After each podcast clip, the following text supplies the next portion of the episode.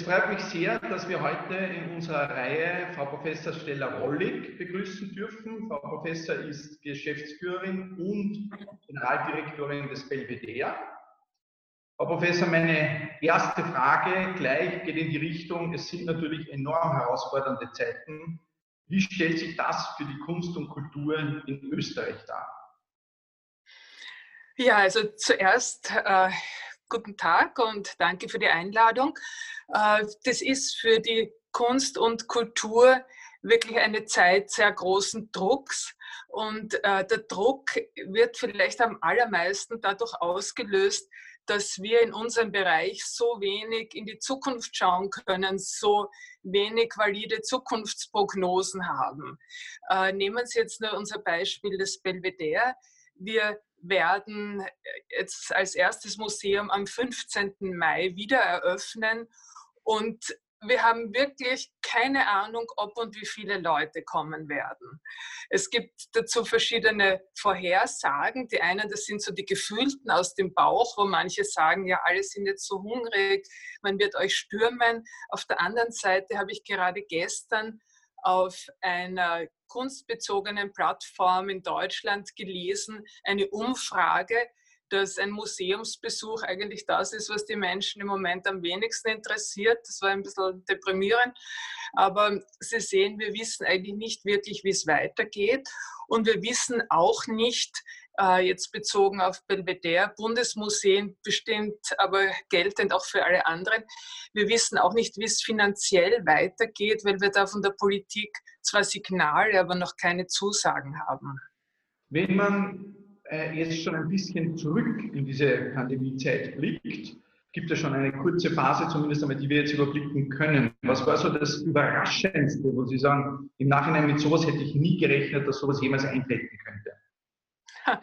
Also ähm, spontan sage ich, das Überraschendste waren die Reaktionen der Öffentlichkeit nach der Pressekonferenz von Herrn Kogler und Frau Lunacek, in der bekannt gegeben wurde, dass die Museen allgemein zwar am 15. Mai öffnen können, die Bundesmuseen aber erst am 1. Juli öffnen werden.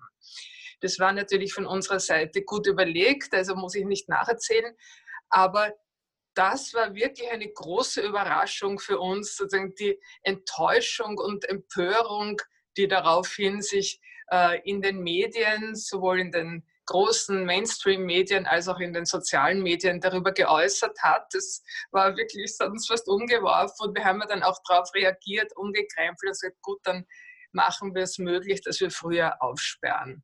Die äh, Situation stellt sich ja so dar, dass das Belvedere einer der Anziehungspunkte für den Tourismus auch in Österreich ist. Ich glaube, wenn ich das richtig sehe, hauptsächlich auch für den Tourismus aus dem asiatischen Raum. Nun wird der Tourismus nicht so schnell und schon gar nicht in dieser Form wiederkommen wie davor. Muss man sich da jetzt als Museum neu erfinden, neu aufstellen? Ja, ganz bestimmt. Also gerade das Belvedere, das äh, im oberen Belvedere 90 Prozent Touristen als Gäste hatte und über alle drei Häuser hinweg 80 Prozent. Ähm, wir müssen uns neu erfinden. Sie sagen das ganz richtig und ich habe auch bei uns in, in, unserem Team sagen, die Losung ausgegeben. Ich habe gesagt, äh, denkt immer daran, wir werden nicht dasselbe Belvedere wieder aufsperren, das wir am 11. März zugesperrt haben. Wir werden ein ganz anderes Haus sein müssen und ein anderes Publikum haben. Und ähm, das gibt natürlich auch neue Möglichkeiten. Also ich sage ganz ehrlich, ich habe schon Angst, ich fürchte mich schon davor, weil wenn jetzt wirklich ins obere Belvedere nur 10 Prozent äh, der äh, Gäste kommen und wir es nicht schaffen, hier noch mehr Österreicherinnen als bislang anzuziehen, dann wird es wirklich traurig. Aber wir haben die Möglichkeit, jetzt ja auch ganz andere Programme zu machen als bislang. Ich sage wieder ein Beispiel, es geht um Kinder.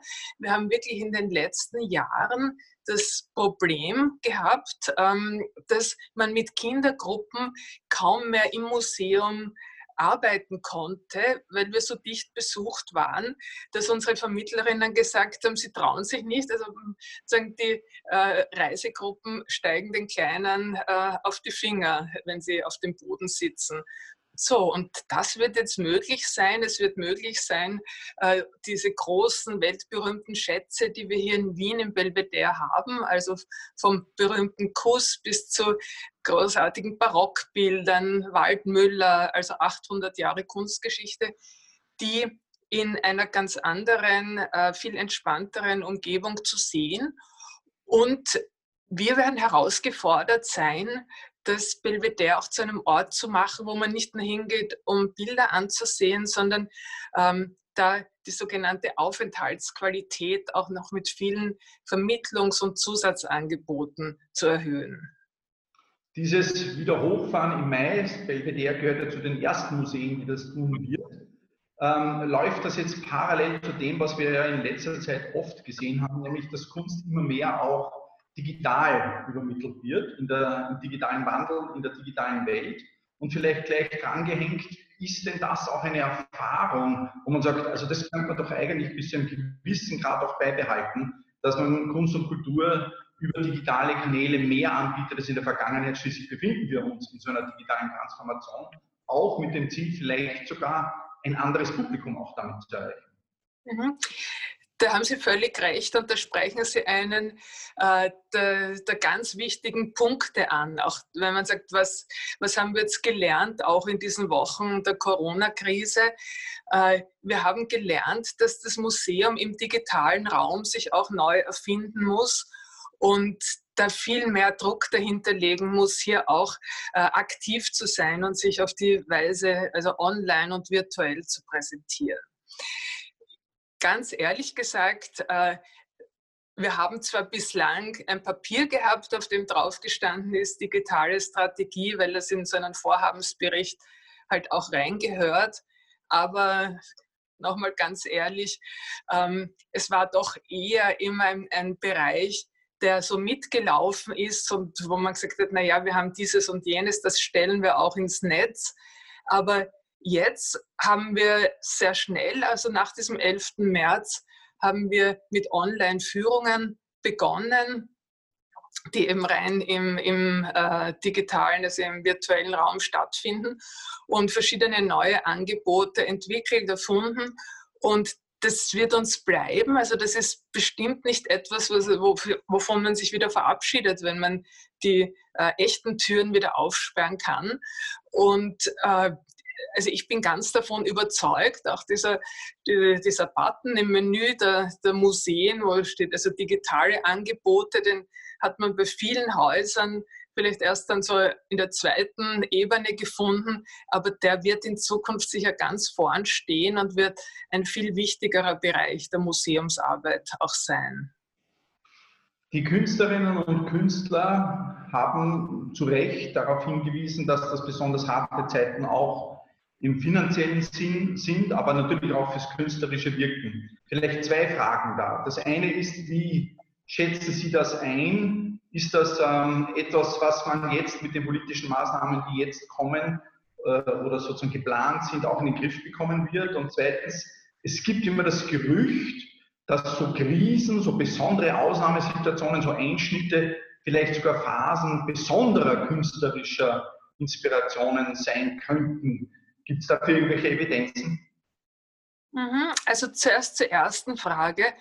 Ähm, ich glaube, dass, es, dass man da unterscheiden muss zwischen Künstlerinnen und Künstlern, die durch äh, zeitbezogene äh, Aktivitäten Geld verdienen, also sprich Auftritte, äh, Vorführungen. Also ich denke an Musiker, Schauspielerinnen in den darstellenden, performativen Künsten und, oder auch, wie ich, wie wahrscheinlich viele andere auch erst jetzt gelernt haben, Literaten, Literatinnen, das wusste wahrscheinlich kaum jemand, dass Lesungen für diese Künstlergruppe eine, eine so wichtige Einkommensquelle ist und die bildenden Künstler und Künstlerinnen.